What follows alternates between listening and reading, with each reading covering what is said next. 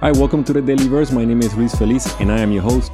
What we do here is we look for practical wisdom in the Bible to guide us through life as ambassadors of the kingdom of heaven, living in a world that is in desperate need of direction. All right, so with that said, let's find today's verse, which comes from Acts 16 31, where it says, Believe in the Lord Jesus and you will be saved, along with everyone in your household.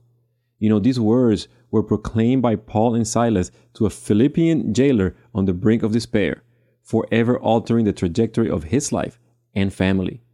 This assurance transcends time, landing on your heart today.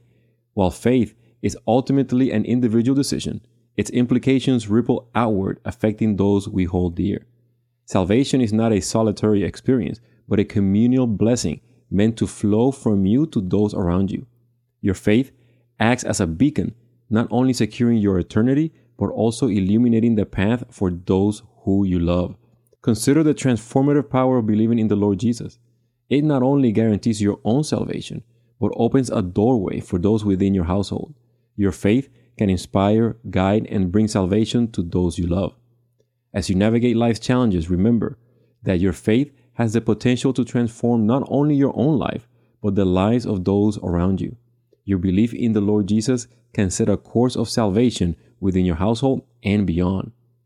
All right, so with that said, thank you for joining us on this episode. If this message resonated with you, share it with someone who may need a reminder of the far reaching impact of their faith. As we move forward, let's embrace the truth that our faith is not just personal, it's communal. It has the power to light the way for others, offering the gift of salvation and a deeper relationship with God.